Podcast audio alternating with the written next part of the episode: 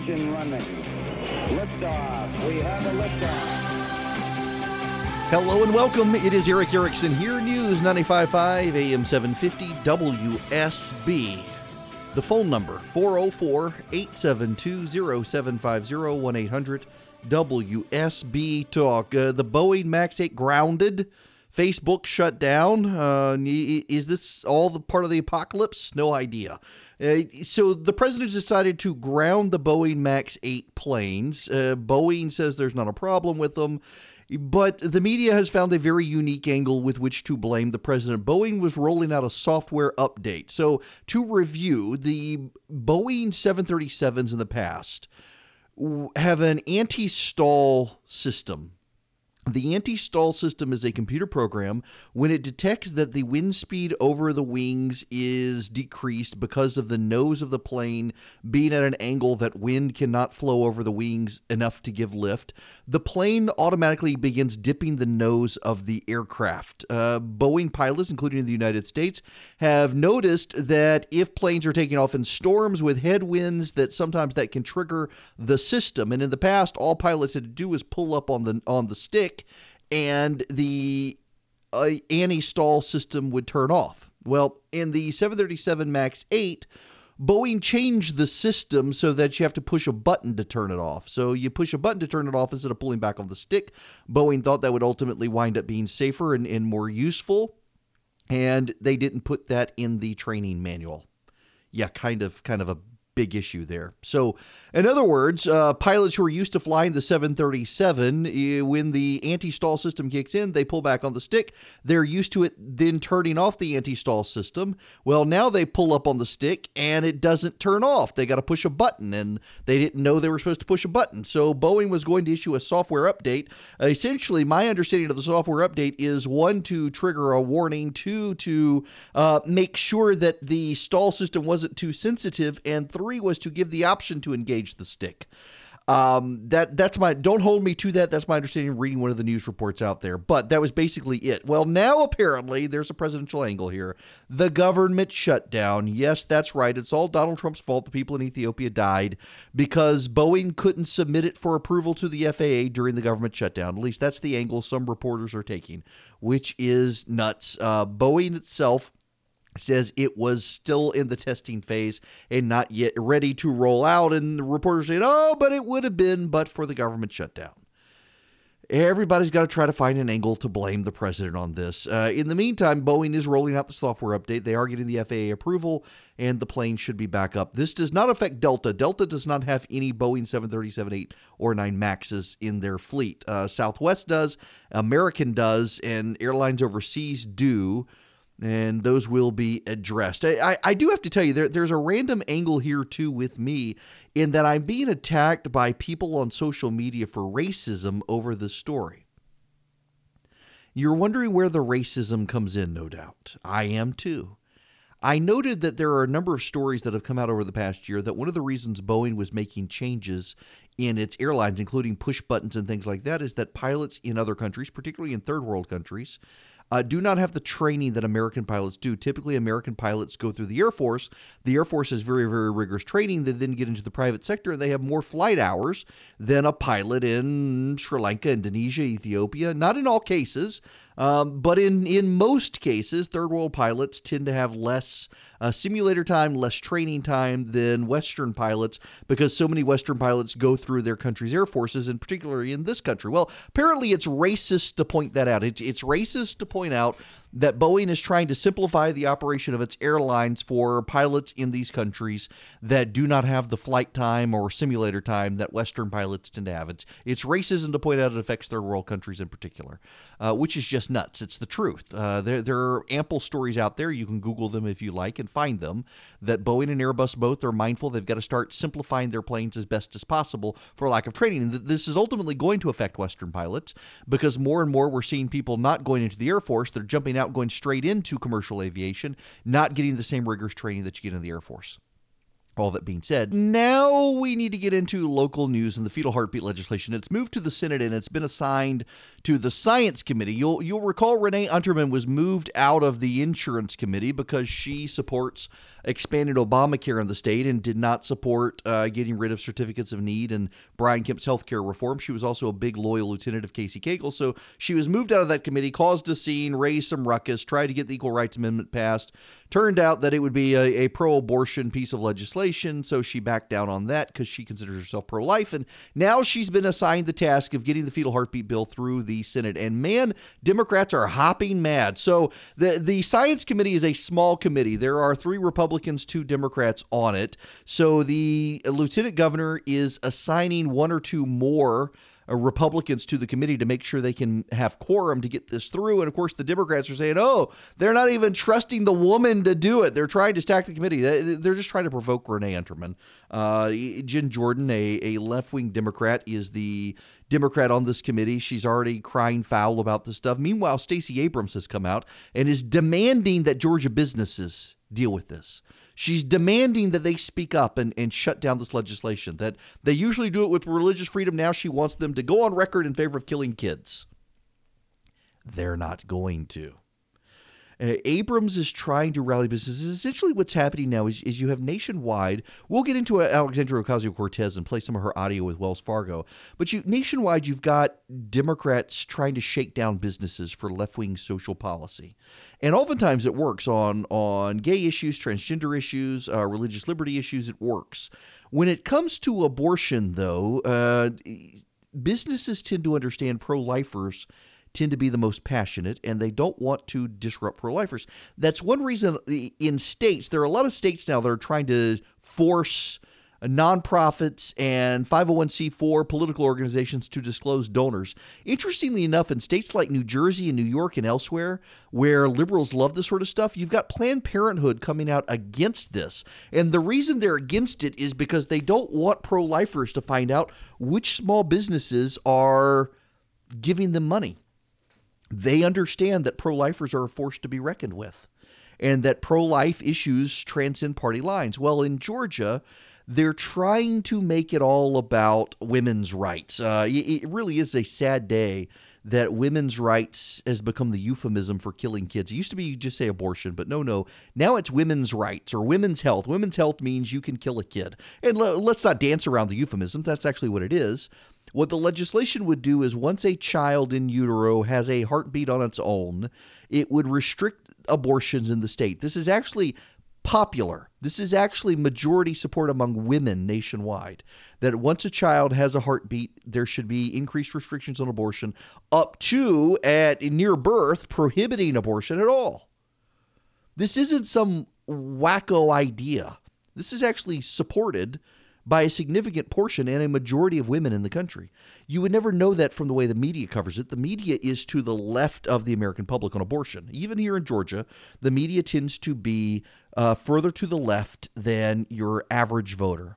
They tend to be uh, in lockstep with Democrats on the abortion issue. So they're given lots of play to a Democratic initiative coming out of the House that would essentially be a testicular Bill of Rights, is what they're calling it. It would restrict men. Notice their juxtaposition on this. The fetal heartbeat bill applies to a woman who is carrying a child, and the child has a heartbeat. It's about the child. The Democrats are desperate to try to convince you it has nothing to do with the child. So what they're doing is they're doing this this men's health law that would restrict men in their health. Now, granted, if if there is a woman who is not pregnant, the fetal heartbeat bill doesn't apply to her.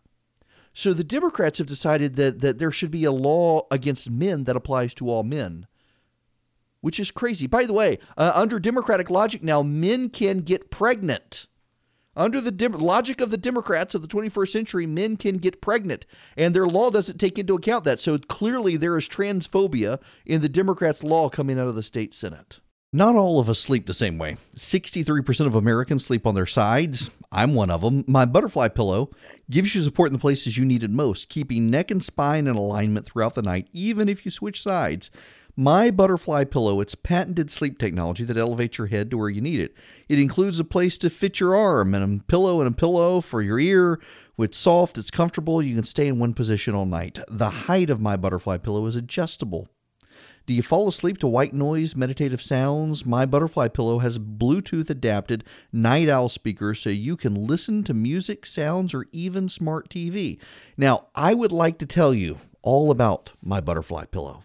My Butterfly Pillow, they sent me one and I got to use it one night and then my kid confiscated it and hasn't given it back. Loves it. Uh, has a, um, a 3.5 millimeter jack. Can plug in an iPad or an iPhone or an iPod and listen to music through the night while they sleep, surrounding themselves with music. Very comfortable pillow. They love it. They they're the ones who swear by it. So listeners to the Erick Erickson Show can save $30 off the list price of $129. Use code ERICK, E-R-I-C-K, at checkout, and you'll get my butterfly pillow for just $99 and free shipping in the continental United States. Go to mybutterflypillow.com and enter code ERICK at checkout. You'll save $30 and get free shipping. That's mybutterflypillow.com. The checkout code is ERICK. It will change the way you sleep.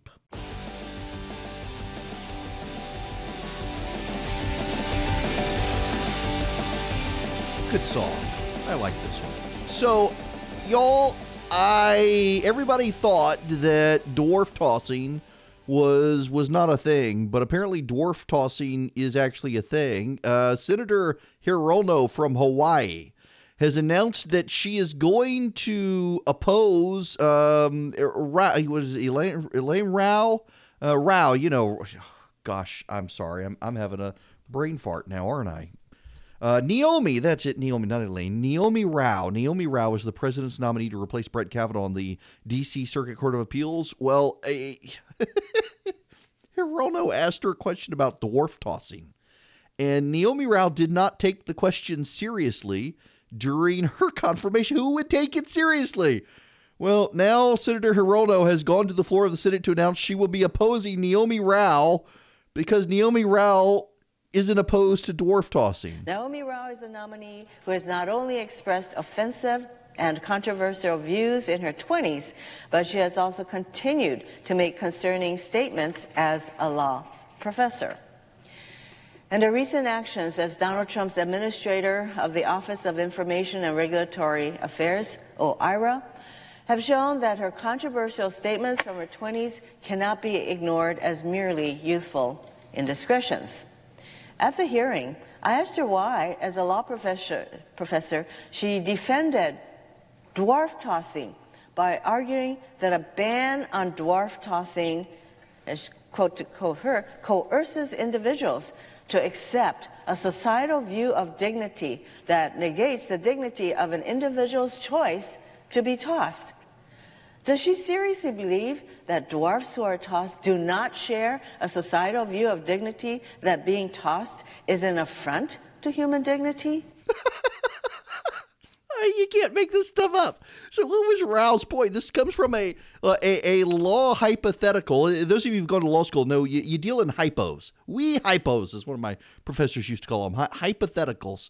Uh, you get these hypothetical questions, and, and Naomi Rao's point was that if someone wants, if a dwarf wants to participate in dwarf tossing, the government telling them they can't be thrown through the air is offensive to their individual idea of what is and is not appropriate to their class of people. And so what Hirono is saying is because Naomi Rao thought a dwarf who wanted to be thrown through the air should be allowed to be thrown through the air, that that's offensive, that no dwarf would actually want that. I would laugh harder, except I would start coughing because of my allergies. This is just crazy. This, you know, so I was in Washington several weeks ago when I went up to meet with the vice president and was uh, uh, was in the Senate, and I some of the the Senate Democrats are friends of mine as well, and was talking to some of them, some of the Republicans in the room, and we were laughing about uh, Mike Lee's interaction with uh, Hirono on the Senate Judiciary Committee. And even the Democrats kind of sigh and roll their eyes that uh, there's something wrong with the woman, that there's just something not right with her. She actually, on the floor of the United States Senate a while back, argued that the Equal Protection Clause did not apply to the federal government. Now, this is a woman who went to Georgetown Law School. And it makes you wonder if her parents uh, participated in the college bribery scandal to get her into Georgetown Law School. Uh, goodness gracious. Now, when we come back, Alexandria Ocasio Cortez, more deep thoughts from AOC. She went after the Wells Fargo CEO for wanting to know why Wells Fargo was caging children. They're not. And then she wanted to know why Wells Fargo wasn't willing to clean up its its natural disaster uh, oil pipeline spills. And Wells Fargo had to point out, the CEO had to point out, we don't actually make or build or operate pipelines. And she wasn't placated. This is this is where we're headed towards with these socialist nincompoops who think they're saying something smart and they're not really. Uh, and it opens a bag of worms on the left that they're not really paying attention to.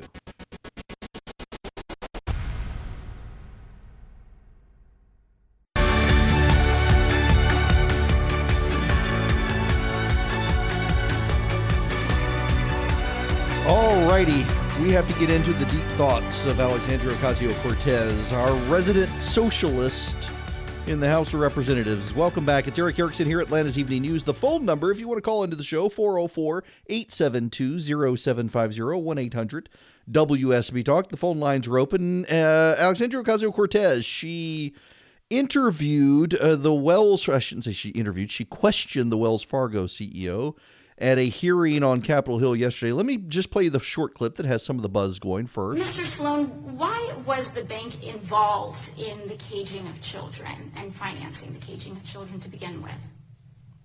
Uh, I, I, don't know how to answer that, that question because we weren't. Uh, so in finance, you you were financing and involved in debt financing of CoreCivic and Geo Group, correct? For a, for a period of time, we were involved in financing one of the firms. We're not anymore, and the other. I'm not familiar with the, the specific uh, assertion that you're making, but we weren't directly involved in that. Okay. So, what the heck is she talking about? So, Wells Fargo provided loans to a group that was a private contractor for the federal government that oversaw some of the, the asylum and detention facilities along the southern border including, by the way, I should note the so called caging of children, putting them in uh, secure facilities to keep them away from child predators and, and the traffickers who were trafficking them across the border, was done when Barack Obama was president. Uh, that's what she's getting at. That, that somehow Wells Fargo, by supplying money as a bank to this institution, uh, is responsible for that institution's operations. Well, let, us get into the larger issue here. I want to play for you the larger sound clip of this and just walk you through this. Listen, listen to Alexandria Ocasio Cortez and her line of questioning. Uh, why shouldn't the bank be held responsible for financing the cleanup of the, of the disasters from these projects? Now, what she's talking about is uh, Wells Fargo providing loans to a petrochemical company that is building a pipeline to for oil and gas. Uh, which pipeline are you referring to? Um, either. You know, so we, we were not involved in the financing of the, X, of the XL pipeline. We were one of the 17 or 19 banks that was involved in the financing of the Dakota Access Pipeline. Okay, so, uh, so Wells Fargo hasn't financed any company associated with the Keystone XL pipeline? No, I, I didn't okay. say that. I, I, said we're not involved in financing that pipeline specifically. Okay. So, so she doesn't even have her facts straight to begin with. She's worried about the Keystone XL pipeline Wells Fargo funded some pipelines, uh, money for some companies to build some pipelines, but not that one. So let's focus on the Dakota Access Pipeline. Uh, should Wells Fargo be held responsible for the damages incurred by climate change due to the financing of fossil fuels and, and these projects? I, I don't know how you'd calculate that, Congresswoman. Um, say from spills or when we have to reinvest in infrastructure, building seawalls from the uh, erosion of um, from the erosion of infrastructure or cleanups, wildfires, etc. So, bank lends money to company X. Company X is an oil company. The oil company produces fossil fuels. Uh, you then burn those fossil fuels in your car. So we should tax the banks to deal with you burning fossil fuels. Related to that pipeline, I'm not aware that there's been any of what you described that's mm-hmm. occurred related How about um, the cleanups from there we uh, go. Why shouldn't the bank be held? Yeah. Sorry, I, I, hit the button and we would have to do it all over, but you get the point. Uh, this line of questioning goes on for another minute and a half.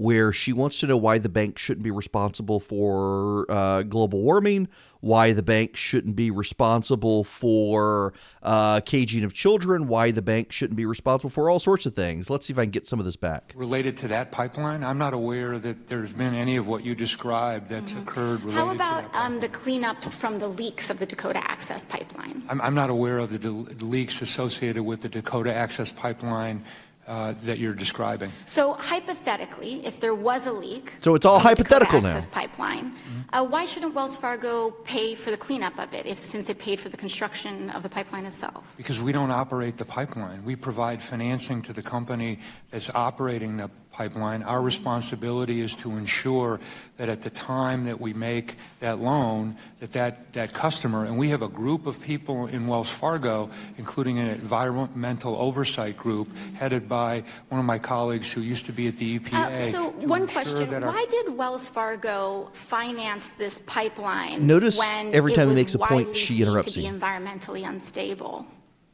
Uh, Again, the reason that we were one of the 17 or 19 banks that financed that is because our team reviewed the environmental impact, and we concluded that it was, it was a risk that we we were willing to take. So notice notice what she's saying here. Well, first of all, every time he begins to make a point that can refute her, she inter- interrupts him and moves on to another question so that he can't be refuted.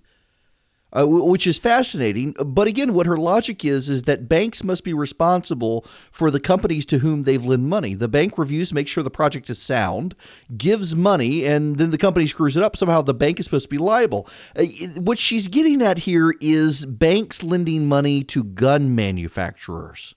It's not just climate change for her. You see where this goes.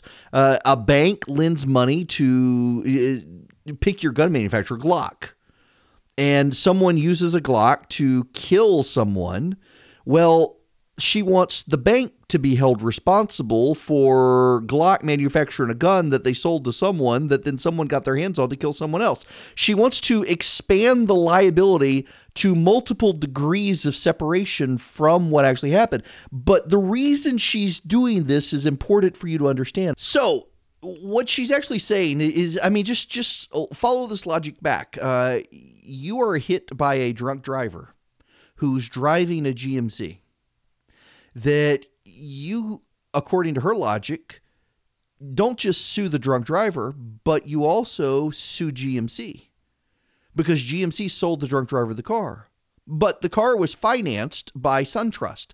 So you can also sue SunTrust. Now, why is she doing this? It's important for you to understand. She she's applying this to a, a democratic socialist view. When when Democrats say they want socialism, this is what they're getting at. They want a, a that businesses are required to contemplate the demands of the socio-political infrastructure of a country.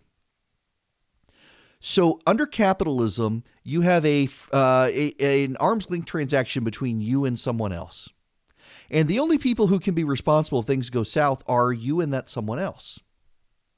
Under the socialist structure that uh, Alexandria Ocasio Cortez wants, is everyone who's tangentially involved is also responsible because of the social compact. So the bank must use its determination not just of whether or not a project is sound, but whether a project is good for the collective.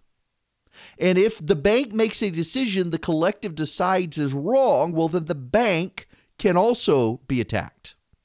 This isn't really socialism. This actually is communism, is what she's advocating for, is what I'm getting at.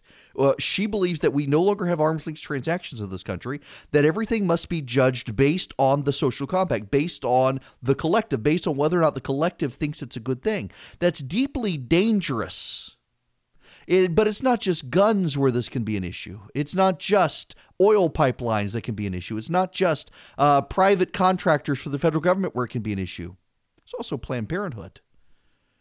Can you and I now would would she be okay with us passing laws in the state of Georgia punishing banks for giving loans to Planned Parenthood because we have decided in our social compact we think that abortion is wrong and Planned Parenthood should be shut down. So any bank that gives Planned Parenthood money must also be punished. Because that's where we're headed with this. It's essentially a mobocracy. Deciding that the the collective decides what's right for society, and anyone who fails to disagree with or anyone who disagrees with the collective can be punished at any step along the way. That's where she wants to head for this country. That's not very American. That's very Soviet.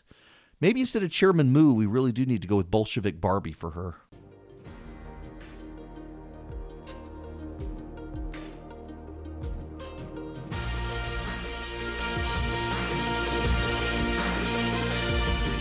Alrighty, to the phones we shall go.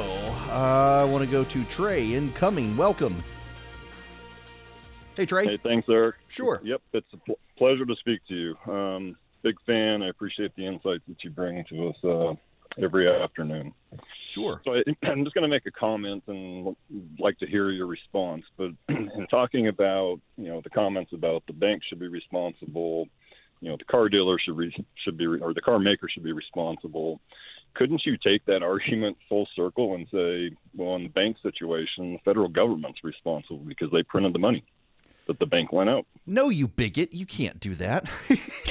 I, I, mean, yes, in theory you could, but but understand what happens here is that um, the collective can do no wrong. So the federal government is the embodiment of the collective. So everybody else can be wrong, but the collective can never be wrong. So you, you can never have anybody suing the federal government for doing something wrong under under uh, Alexandria Ocasio Cortez's vision of the world because the, the collective can do no wrong. But yeah, in theory, uh, it, it's the government that printed the money that gave it to the bank that gave it to the pipeline. So how far back do you work? Well, under the socialist, democratic socialist view, you can never go that far back because to do so would be an affront to society because it would be to call into question the the government. She is a a genius genius deep thinker she is.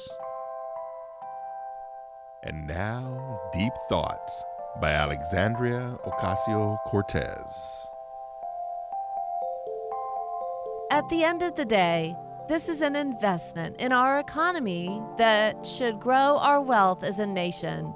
The question isn't how we'll pay for it, but what we will do with our new shared prosperity. That was Deep Thoughts by Alexandria Ocasio Cortez. She, you know, what's so interesting here is that she and her friends are masking this as so called democratic socialism, but it's a very communist theory. Uh, it, it is. It's not so much socialism in that the government can steer corporations so much as the government controls the corporations. Uh, socialism, government steers social policy and enlist companies to help steer it. With communism, the government actually controls the companies. And that's what she wants through the, the breakup of shareholders, breakup of shares of corporations, ending private companies. That's where she's headed, folks.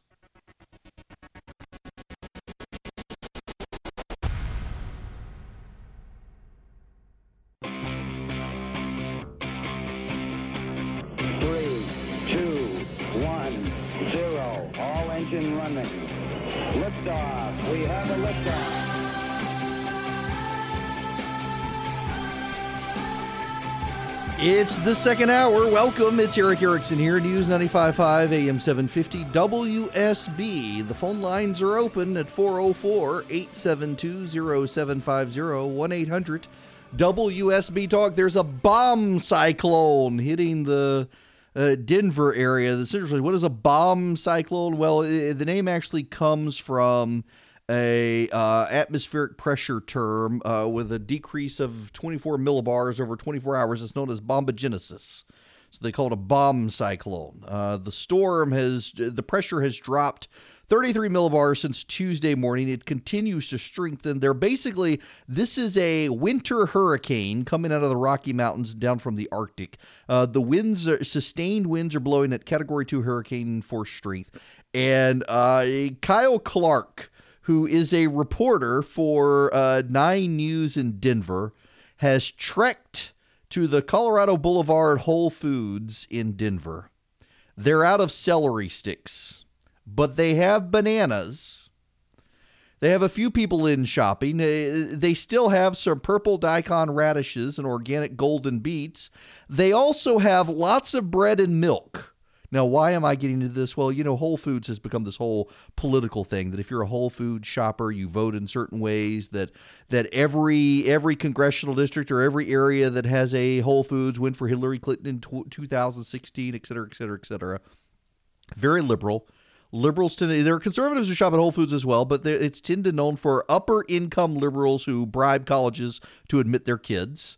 Uh, so they have plenty of bread and milk at the Whole Foods in Denver. What do they not have because of the bomb cyclone? Well, they're out of chia berry juice. They're out of green ginger juice. They're out of beet street juice. They're out of their green light juice. They're even out of the cold pressed watermelon juice.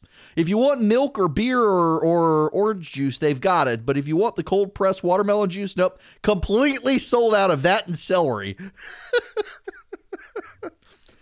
upper income liberals don't live like the rest of us. And, and uh, there's an upper income liberal named Beto O'Rourke who wants to run for president.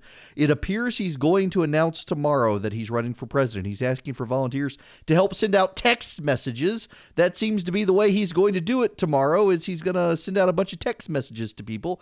There, there's this whole uh, Vanity Fair has Vanity Fair is the one who they ran the article on abortion Barbie, uh, Wendy Davis whose sole claim to fame was that she tried to filibuster wearing pink shoes an abortion bill in Texas that still became law. They left out that part. They claimed that she somehow was able to derail it, and she wasn't. And they they referred to her as her Barbie-like good looks. She ran for governor of Texas. I refer to her as, as abortion Barbie. I'm really upset. I I was not the one to coin the term Bolshevik Barbie for Alexandria Ocasio Cortez. Uh, nonetheless, uh, wait, wait, whoa, whoa, wait a second. Um, she's Alexandria Ocasio Cortez. She's now on social media attacking someone, Peter Boykin, uh, uh, some sort of, I don't even know who this guy is. Let's see, what what is he? Um, uh, promotes unity. Oh, oh, oh! He's calling for for gay and lesbian supporters to vote for Donald Trump, and she's tweeting, "Are you making the argument that the bondage, dehumanization, and enslavement of Africans as free labor for white landowners?" Equals good old fashioned free market capitalism? Because if so, I'm happy to consider your point. Oh, good gracious. Wow. Yeah. Can I just say, uh, so I have routinely said on this program that she lives rent free in too many people's heads. You don't always have to respond to her, but it is increasingly clear that the media has bought into this idea that she is the voice of the Democratic Party, which is one reason we decided to start doing the deep thoughts uh, pieces here of all the stuff she says. The the media, national media itself is willing to promote her as some sort of deep thinker on the left. And when you actually consider her ideas, they're they're pretty vapid and shallow. What this tells me is that the English language is on decline. When someone can throw in a few 50 cent words with a few likes and I thinks and I feels and ums, the media treats them as a serious intellectual thinker. When it's not necessarily so. We are hurting for intellectual elite in this country. And, and, I don't mean that pejoratively. We are hurting for ideas in this country. And we have allowed essentially uh, the con men and the charlatans to come in, throw a few 50 cent words around, and suddenly they're the deep thinkers. And it's it's going to be problematic for society. Now, speaking of deep thinkers, we have Elizabeth Warren. Elizabeth Warren, she wants to break up uh, the tech behemoths, Amazon, Facebook, Google, Apple she sounds like she makes sense until you consider what she's actually saying. Here she is. I believe in markets. That's what this whole point about tech is all about.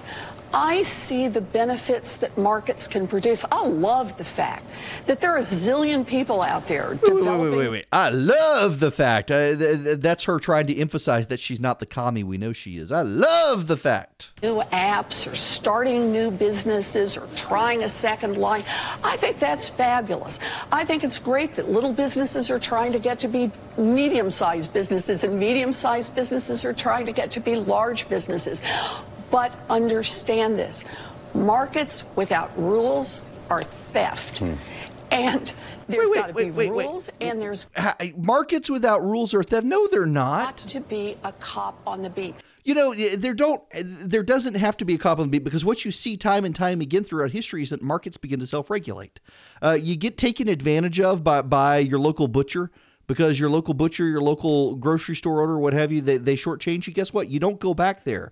And enough people don't go back there, they get put out of business. markets don't actually need uh, to have the cop on the beat because people self police. We saw this happening during the government shutdown when you had private businesses stepping up uh, to help people out in uh, Yellowstone National Park.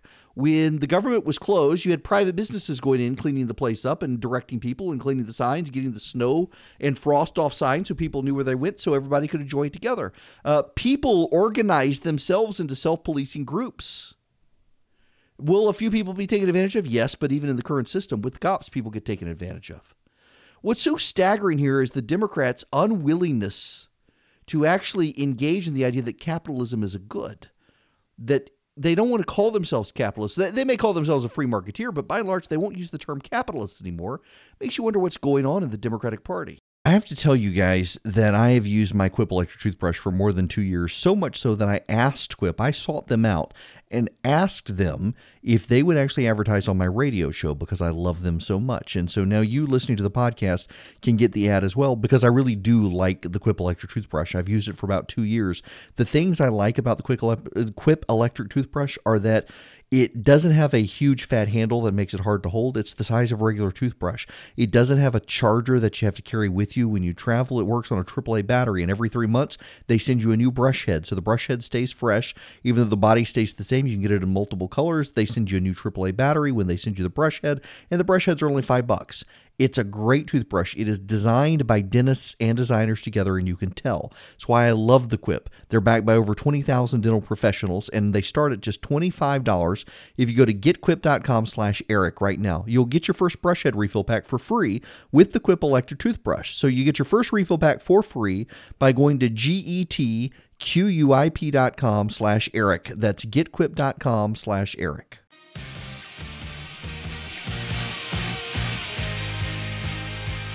I see someone on social media has pointed out that Donald Trump has done more for the environment than Alexandria Ocasio Cortez. He's actually grounded Boeing planes. you know, I mentioned I played the clip of Elizabeth Warren talking about she loves markets and whatnot, but increasingly there's something Democrats don't like. They don't like calling themselves capitalists. They, they don't like to admit that they're capitalists. Uh, even John Avlon on CNN pointed this out. So, why does the question, are you a capitalist? Have so many people running for the exits? John Avlon has our answer in our reality check. Hi, John. Hey, Ali. You know what shouldn't be a tough question for someone running for president? It's this Are you a capitalist? It's a layup, basic stuff, rooted in American history and culture. And yet, Democratic candidates seem to get spun around the axle on this one. And in the process, only helping Donald Trump's reelection. Yes.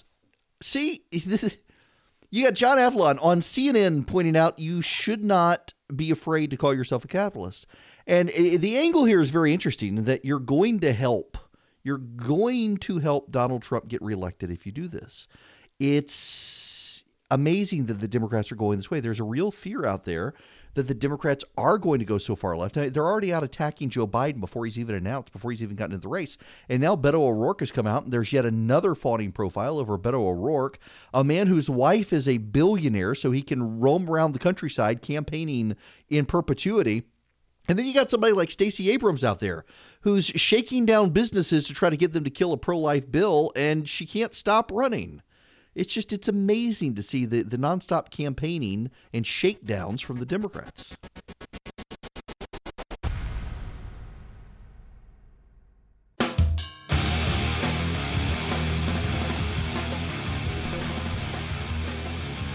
I I, I want to I guess capitalize on this to some degree. I, I deserve some credit for the Savannah port getting funded indirectly. So the the AJC is reporting a deal was cut between Senators Isakson and Perdue and Mick Mulvaney last year. Mick Mulvaney's uh, right hand man at the Office of Management and Budget is a dear, dear friend of mine, longtime friend of mine, Russ Vought. Uh, Russ Vought is now the acting head of Office of Management and Budget. He puts together the president's budget, etc. Uh, Russ is a tough as nails bureaucratic fighter who's able to and committed to cutting waste and the federal budget. He believes in limited government. He believes in smaller government. Just a, a wonderful guy. He and his wife Mary have been longtime friends of mine, and. Uh, he was obstructed. His confirmation was obstructed in the Senate. It was obstructed by a handful of Republicans who do not like the fact that Russ ran the Heritage, um, what was it called? Um, HAVA, uh, Heritage Action for America. Russ was the legislative director of Heritage Action for America back when it was actually something putting points on the board, fighting Republicans uh, to advance conservatism. And they were uh, bitterly opposed to Russ Vought because he was a conservative trench fighter fighting for limited government. He was also opposed by Democrats because Russ had written uh, in defense of a Christian institution, Wheaton College, requiring that its professors adhere to Orthodox Christianity when it comes to uh, not claiming that Allah and Jesus are somehow the same, or Allah and the Christian God are somehow the same. Uh, and because of that uh, blockade by some Democrats included, Johnny Isakson and David Perdue cut a deal with Mick Mulvaney. They would vote for Russ Vought in exchange for full funding of the Savannah port. Well, where did Russ Vought write all those things in defense of Christianity? Where, where did he write those things that the Democrats said were anti Muslim bigotry? TheResurgent.com, my website. That's where he wrote them. Had Russ Vought not written those things at theresurgent.com, we would not have gotten full funding for the Port of Savannah. There you go. Small world. the phone number here 404 872 0750 1 800 WSB Talk. I want to play this media montage about Paul Manafort because they've gone overboard in the idea that the judge didn't sentence him enough. Uh, he ultimately got seven and a half years. The judge in Virginia, who the media loved, they loved the guy. He was tough as nails. He was f- tough on both sides. He hated Paul Manafort. Turns out he didn't give Manafort the the life in prison buried under the jail sentence the media expected, and they turned on the judge. Listen to part of this. Uh, how in the world could this judge go so far below guidelines? And Paul Manafort got the special clubby Washington elite friendly treatment. A sentence that is so far below the guidelines that it is an outrage. Look, the sentencing gap reflects what I call the value gap. And the value gap, Craig, is the belief that white people matter more than others, particularly white people with money. You're seeing a white collar, whitewashing uh, sentence here. There's this sentence that is, uh, in, in so many ways, a mere slap on the wrist. Today's decision, this slap on the wrist. It's a serious crime, and he got a slap on the wrist. This was a really shocking astonishing downward departure from the sentencing guidelines. Uh, just an absolutely shocking sentence. Shocking. And I'll tell you, as a former prosecutor, I'm embarrassed. As an American, I am uh, I'm upset. I, I find this jaw dropping. The decision essentially ratifies the world of impunity that Paul hmm. Manafort pioneered. It suggests that something is cooked, that something is fundamentally wrong to be a rich white man in America, you get a whole different kind of justice. I mean, how can you be a person of color right now and, and not uh, just be embarrassed for the criminal justice system? If his name was Kwame or Pedro, okay. he would be going up the river. It's an outrage and it's disrespectful of the American people. Actually, it, it could be argued that it damaged uh, American democracy. We saw from the very beginning that Judge Ellis did not really seem to have a grasp on Paul Manafort's life of crime. From the very beginning, this judge seemed to have had a hard on for just the Mueller probe overall. And for the judge to take that in consideration, to me, is a failure. From the beginning, he was hostile to this case, and he actually sounded like uh, somebody at a Trump rally uh, from the bench. Yeah, you see how the media they're imposing their judgment on the judge. You know, for years now, the media has told us, and I agree with them, that eh, there's more to the Hillary Clinton situation than what we're led to believe, which is one reason, for example, the Department of Justice decided not to charge. I know, I know, don't don't at me, don't call me, don't yell at me. There is this partisan acts. It's a more complicated situation than Sean Hannity has ever let you know. In the same way, the Manafort situation is a more complicated situation than the media would ever let you know. And the judge in that case was deeply skeptical of uh, the Mueller probe exceeding the scope of its authority. He said as much, but he also went after the Manafort situation. I am really opposed and have always been opposed to second guessing judges. And the people now turning on this judge, who they were all applauding, every single one of them, even the one saying he always seemed like he hated the Mueller probe, they were all cheering this judge whenever he beat down the, the Manafort defense team. Now suddenly they're outraged by him. They're only happy today that a, a different judge in a different matter extended the case. But we're seeing this more and more. You know, the implication is that because he's white, he got better treatment. That's not a fact and evidence. Uh, There's there's no proof of that, and yet they're saying we're also seeing there's a case here in Georgia of, of a girl who she's not going to jail for any period of time for running over a child. And eh, people say, oh, it's because she's white. Th- There's no evidence. That people are just saying this stuff, whipping people into a frenzy. There's no there there. There's no evidence of it. It's pitiful. And, You know, let's just do the corresponding Hillary Clinton situation. Let's say she did get all sorts, of, and we do know she got some preferential treatment. She was she was on the team. The media didn't say anything about that. And suddenly they're all upset about Manafort. There is a double standard in the media. They want him to go down as a proxy for Donald Trump. It is a reminder of how much they hate Donald Trump. Paul Manafort's a terrible person. He does deserve to go to jail. But let's not pretend that the judge didn't look at this and, and use some some level of education and understanding as a federal judge to set the sentence. And by the way, now the the the New York City District Attorney Cyrus Vance is out to get Manafort. Cyrus Vance, if you'll recall, is the guy who helped cover up the Weinstein matter and and blocked prosecution of Harvey Weinstein, covered up complaints according to allegations at least. Now he- he's been the bad guy to the media forever, but now because he's going after Paul Manafort, suddenly he's a hero in the press today. He's a hero in the press. Let's not deny that the media picks winners and losers and tries to shape narratives.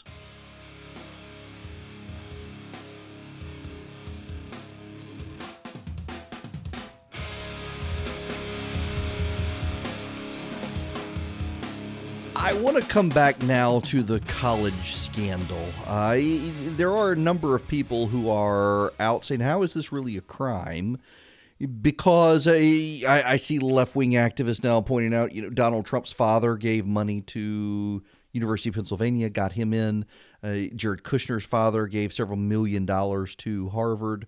Um, how is this all a crime?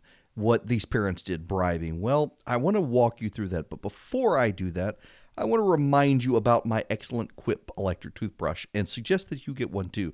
If you want really nice, clean teeth, that's what you should do. The Quip electric toothbrush, it's got sensitive sonic vibrations. It's gentle enough for your sensitive gums, but strong enough to handle the tartar and the plaque. It's got a built in two minute timer, it pulses every 30 seconds, reminds you when to switch sides. It's got a helping guide for a full and even clean. Up to 90% of us don't brush for a full two minutes. We don't clean evenly. The Quip is designed to solve those three problems, and I tell you, it has. It's one of the first electric toothbrushes accepted by the American Dental Association. It's got thousands of five star reviews. I'm one of them. I love my Quip electric toothbrush. You can get it for $25 if you go to getquip.com slash Erickson right now. And they give you br- brush heads. You can refill them every three months for five bucks. Your first one will be free with the Quip electric toothbrush. So you get your first refill pack free at getquip.com slash Erickson. Getquip.com. So back to this college scandal. How, how is it theft? Well, what have these people actually taken? They've taken spots from qualified people to go to college. But that's not really what they've taken. They, they've taken the college's property. You see, colleges want to have people come in who are uh, academically skilled. They have people they want to come in to fill their sports teams because if their sports teams do well, they have an increase in income. They have people they want to come in because of social prestige, actors, actresses, celebrities, whatnot, like David Hogg going to Harvard.